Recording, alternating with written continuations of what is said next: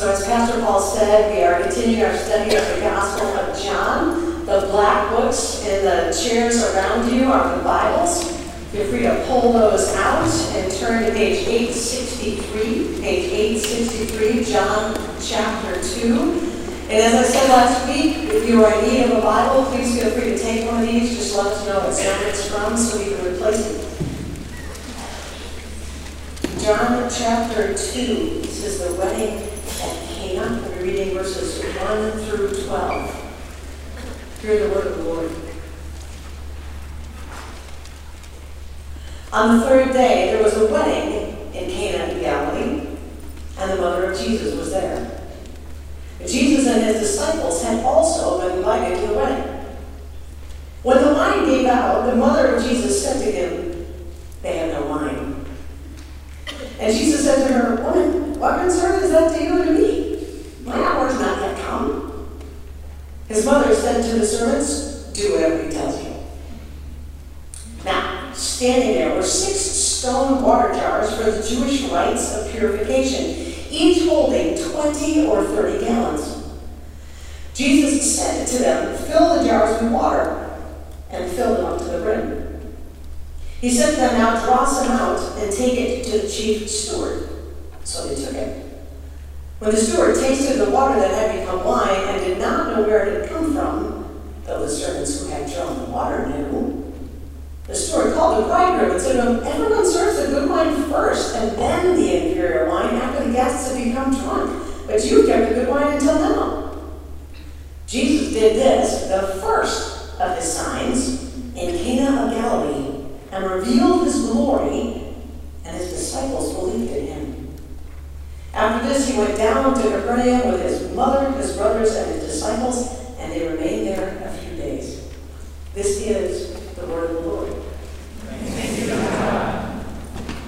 So when we read a story like this from Scripture, we often have questions that percolate. Tonight we're going to be looking at three, three questions and hopefully their answers. The first question is, why is Jesus kind of rude to his mom? have you a little seems a little snarky, a little snappy. All right, that's the first question. Why is Jesus seemingly rude to his mom? Second question, why is this the first miracle? This seems more like a party trick than really something that should like reveal his glory and have his disciples put their faith in him. It's like, really? This? This is the first miracle? Oh, okay. And then the third thing, what's all this have to do with us? Right?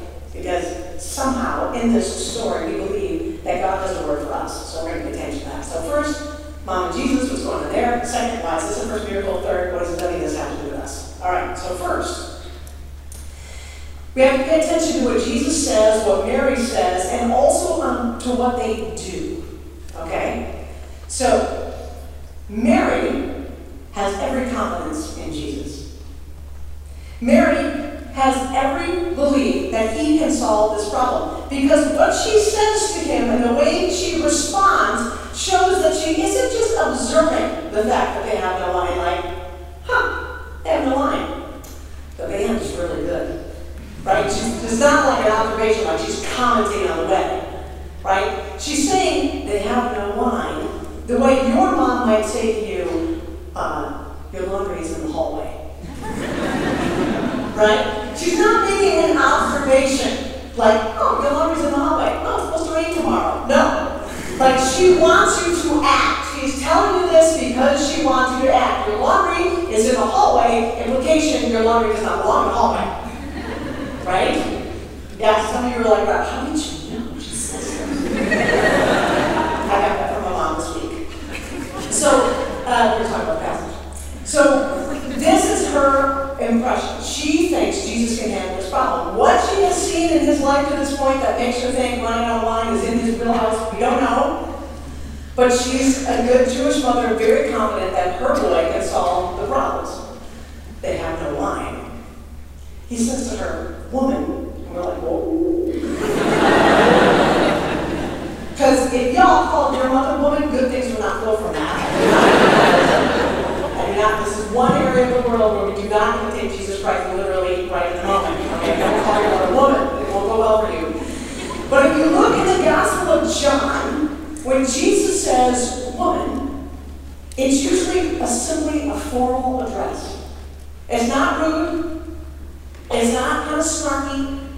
It's just a statement, like woman. Okay? And we see this at the very end of the Gospel of John. He says the same thing to Mary when he is on the cross and he is entrusting her to the care of John. He looks at her and he says, Woman, behold your son. So, what's happening here isn't necessarily a rude thing. The next thing is kind of interesting. He says, What a concern is that to you and me? My hour has not yet come. Now, if you were here last week, you remember that in the prologue to John, in the first chapter of John, what John wants to make really, really clear to everybody reading this gospel is that Jesus is God. That he is the Son of God, the Messiah, sent to redeem the world. And what Jesus says to his mom right here is an echo of that. What Jesus is saying to Mary right here is I understand that they have no wine, but I don't answer to you anymore.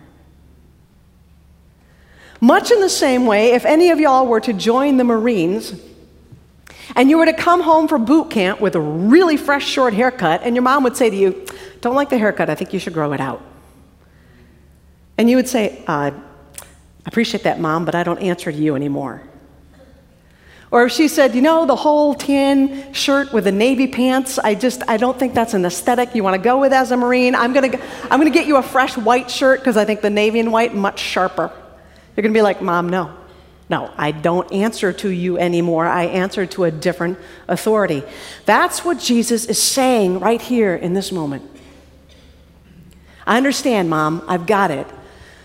But you and I both know that there is one to whom I answer. And it's not my earthly mom, it's my heavenly father. That's what he's saying in this moment. And her response, which is do whatever he tells you, is her way of saying, I get it. I know. I submit to you as you submit to your father. So she says to the servants, Do whatever he tells you. If he tells you to send all the guests home, you do it. If he tells you to go wash in the river, you do it. If he tells you to take the night off, you do it. Do whatever he tells you. We are all submitting right now to whatever he does. That's what's happening. This is the setup, the first miracle right out of the gate. And John wants to make sure that his readers know Jesus is not at the beck and call of anyone other than God the Father. That's why this happens here at the beginning. That's why he's seemingly rude to his mom. He's saying, Mom, I answer to a different authority. She says, Yes. Good. So, now, why is this first miracle water into wine? I mean, really, this does seem like a party trick. It seems like if you really wanted an impressive miracle right out of the gate, how about you gather all the wedding guests together and everybody who's got an ailment or an injury, you like, boom, heal it. Very impressive. You know, Uncle Reuben's all stooped over, he's limping, Jesus lays his hands on him, he starts dancing at the wedding. Very, that'd be impressive.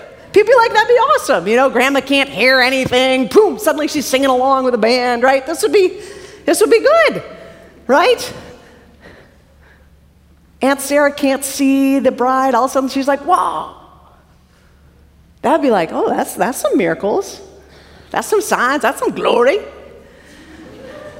Water into wine? And not even that many people find out about it? Huh. Well, to understand what's happening in this miracle, why it's the first one, why it reveals his glory, we need to understand the symbolism of everything that's happening here the symbolism of weddings, the symbolism of water, and the symbolism of wine. So, weddings. Weddings in that cultural time were the big deal, the big happening event. They were week long parties where relatives would come from all over. It was like a food fest and a music fest and a family reunion all rolled into one. And if you were hosting the wedding, you wanted to be sure that your guests had an amazing experience. You wanted to be sure that they had everything that they needed for the whole week. So if you ran out of wine, that would be very embarrassing. Social faux pas. Something that the bride and groom would consider to be bad luck. You did not want to do that as the host. You wanted to be sure everybody had everything for the whole week so that this would go down as the best wedding ever. I'm really glad we don't have that idolatry of weddings in our own contemporary culture, so we've really moved a long way. So, weddings, big deal. But weddings also had a biblical and theological framework to them. You see, in the Old Testament, the image is given of God and the nation of Israel covenanting themselves to each other like a husband and a wife. That's the image that's given again and again in Scripture. And then the prophets talk about the fact that while God was faithful, the people of Israel, the bride, was not faithful. The bride cheated on the groom. The bride was unfaithful. And this is what led the people of Israel into such sorrow, into exile, into being driven off their land. And so the prophets, both Old and New Testament, when they talk about the new heavens and the new earth, when they talk about the return of the Messiah, they talk about a wedding feast. They talk about the bride and the groom suddenly coming together, and it's a big party for everybody. That's the image that John gives us in Revelation. It's the wedding feast of the Lamb, and the bride has made herself ready. That's the theological and biblical import of weddings. Weddings were a big deal, culturally, biblically, theologically. So, water. So, we've got these six stone jars for purification. They were stone because clay jars would deteriorate. They would get off, give off, and they would make the water in the jar unclean. Some of you may have heard Professor Tatko's chapel talk on Wednesday, which was thebomb.com. If you haven't seen it yet, you should totally check that out. I put it on the Facebooks, so look that up. Um, and he talked about the difference between clean water, like you could drink it, and then ceremonially clean water, which came from a special source and was used for a special purpose. That which was usually in these jars, and they were in stone jars so that they would be protected. The water could be protected which means that only water had ever been in these jars.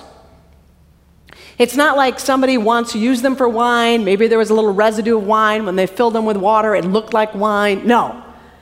These had never been used for anything other than ceremonial washing of hands, most likely, the purification, which is why they were empty, because all the guests had already washed their hands. So the symbol of the water is that it has been only used for water. There's, there's no, uh, no way that that could be swapped out for anything else. So we've got weddings, we've got water, and now wine. What's the symbolism of wine? Well, to make wine, you have to be in one place for a long time. You have to be able to plant, you have to be able to tend, you have to be able to prune, you have to be able to harvest, you have to be able to smash, you have to be able to store, you have to be able to wait. It takes a long time to make wine.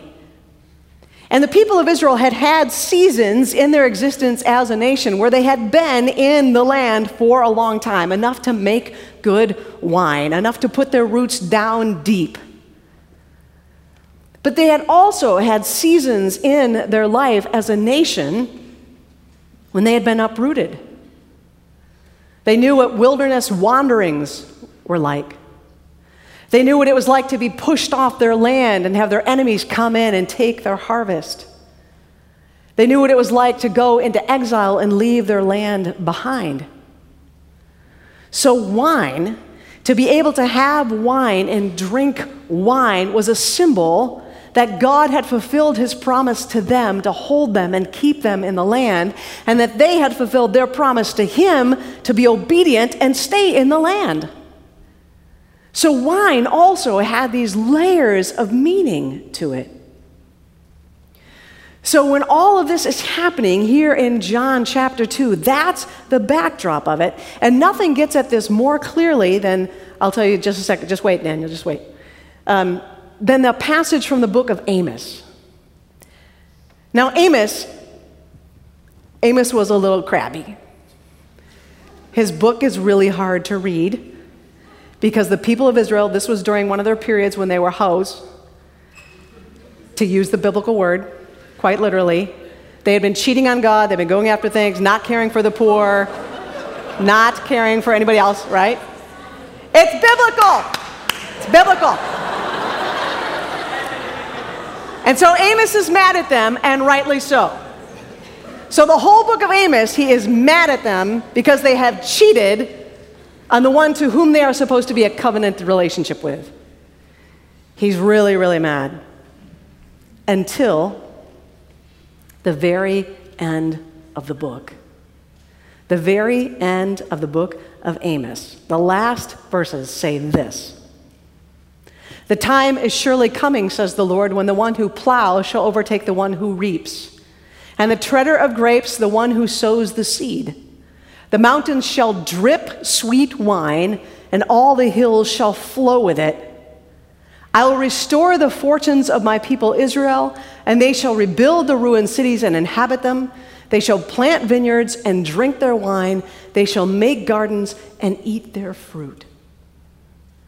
I will plant them upon their land, and they shall never again be plucked up out of the land that I have given them says the Lord your God. Take us back to the verse 13 of that with you. The there you go. So imagine you're a disciple.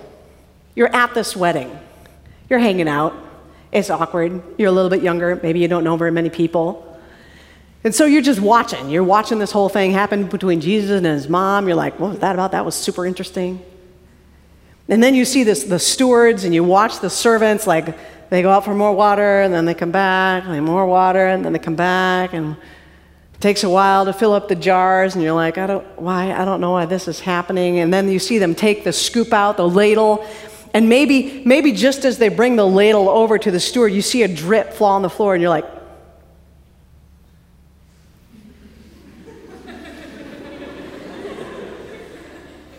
and then you watch, you watch him sip it, and you can see he's got like purple on his lips, and you're like, oh. And maybe you and the other disciples get together, did you, did you that? And one of them goes, the time is surely coming, says the Lord. because they were all good Jewish boys and they all knew the Old Testament by heart. And it is very likely that in this moment, this is the passage that came to them. Because in this passage, there's this compression of the wine making time. Instead of the making of wine taking forever, water becomes wine every day. The rain comes down, it feeds the plants, they grow great, right? It takes time, but water becomes wine every day. This is a compression of that whole process. The one who plows overtakes the one who reaps, the treader of grapes overtakes the ones who sow the seed. There's this compression. And that's what's happening here in this moment. Jesus has just crammed the time together, and the water becomes wine. And they realize what is happening here is that the kingdom of God is shown up at this wedding, right in the midst of them. And they realize who this is in their midst. This is the Messiah. This is the one. This is the Son of God Himself who is going to make the mountains drip with wine, and it's happening right there in this tiny little town called Cana. And the disciples are paying attention and they get it, and they say, We are all in. We're all in. Because this is someone who makes the ordinary extraordinary. In fact, every one of Jesus' miracles is really a fast forwarding to the new heavens and the new earth. Think about that. Because when Jesus returns, the blind people will see, and the lame will dance. And people who have celiac disease will be able to eat pizza and drink beer with the Lord. Can I get a witness? Yes. Yes. My eschatological vision. That's what's going to happen. We're all going to be whole and restored immediately. All of the things that we labor over, all, all the things that drag us down, and we think, when is this going to happen? In a minute, it's going to happen. New heavens, new earth, bodies healed, souls restored. And there will be more than enough for everyone. So the disciples see this happen before them and they say, We are all in with this one because he is the Son of God and he makes the ordinary extraordinary. And that's what he still does. He makes the ordinary extraordinary. I had a meeting this week, and I had many meetings this week. And one of my meetings this week, I had a conversation with someone who said, you know how that happens, like when the Holy Spirit prompts you and you think of somebody you haven't thought of in years, and you know that you're supposed to pray for that person, and you feel like really cheesy because you email them like six years, like, hi, uh, just thinking of you and praying for you today. And maybe you say, depending on who it is, the Holy Spirit brought you to mind. Maybe you don't say that. But then they reply and they say, Oh, you'll never believe what happened, and I so need your prayers today, and thank you so much. That's the ordinary becoming extraordinary. Or the time when you're prompted to go and sit next to the person in the dining hall who has no one to sit next to them. They're just sitting there. And maybe they're reading the chimes and pretending like they're perfectly fine. But you just know the Holy Spirit has put it on you that you have to go and sit down next to that person. And so you do it. And you have lunch. And maybe this person starts to talk, and you start to talk, and you realize that they're from a different country, and you're from a different country, and they're homesick, and you're really homesick. And one of the things that makes you really homesick is food. And you bond over the fact that while the food here is fine, it's not like the food from home. and then you decide you're going to have lunch together regularly and talk, and one ordinary lunch turns into an extraordinary friendship. Or maybe you feel that prompting someday, like you're walking to chapel and you're pack, getting your backpack and you see somebody and the Holy Spirit's like, you should invite that person to chapel. And you're like, I, what? No. I don't I think I've ever seen that person in the chapel, in the physical building. I don't think I've ever seen the person there. But, but you're like, okay, and you go and you ask the person, the person goes, okay. And comes and sit with you in chapel, and you're singing a song during chapel, and the person has tears in his eyes. And now you feel like super awkward. Because you brought them, and now they're teary, but you just wait. And when chapel's over, they turn to you and say, We sang that song at my grandmother's funeral. And I'm so glad I came today because it just is what I needed and it brought so much healing. And you think, the ordinary becomes extraordinary. And we need to pay attention. The disciples were paying attention. The servants were paying attention. And you know Mary was paying attention. But Think of how many people who were at the party, at Jesus' first miracle, who weren't paying attention. The ordinary became the extraordinary and they missed it. And think how often you and I don't go through our lives and Jesus is like, watch this, watch this. Oh, you missed it. Because what happens when the kingdom of God draws near is that we all get to participate, we all get to bear witness, we all get to see those moments where the ordinary becomes extraordinary. People all dress in black and they move in such a way that the ordinary becomes extraordinary. People pick up instruments with strings on them, just strings that I can do very little with. but in the hands of a trained person, this ordinary thing becomes extraordinary. Next week, we will celebrate communion here, the Lord's Supper, the Eucharist. We will have loaves of bread that we get at a store, and we will have grape juice that we get at a store. Ordinary things. And when we gather together around the table and the Holy Spirit does his work, the ordinary becomes extraordinary. And the kingdom of God draws near. That's the promise of John 2 that the ordinary becomes extraordinary, that the kingdom of God draws near. And in John 10, Jesus says, I came that they may have life and have it abundantly. That's the idea. When we pay attention, we get to see Jesus, and Jesus gives us abundant life. Perfect life? No. Pain free life? No. The life we imagined? No. An abundant life? Yes. Because we worship a God who, in each of our lives, in each of our days, is looking for ways to make the ordinary extraordinary. And we get to pay attention. Do whatever he tells you, Mary says. And the servants do these very ordinary things. And Jesus does the rest the ordinary becomes extraordinary. Thanks be to God. Amen. Will you pray with me?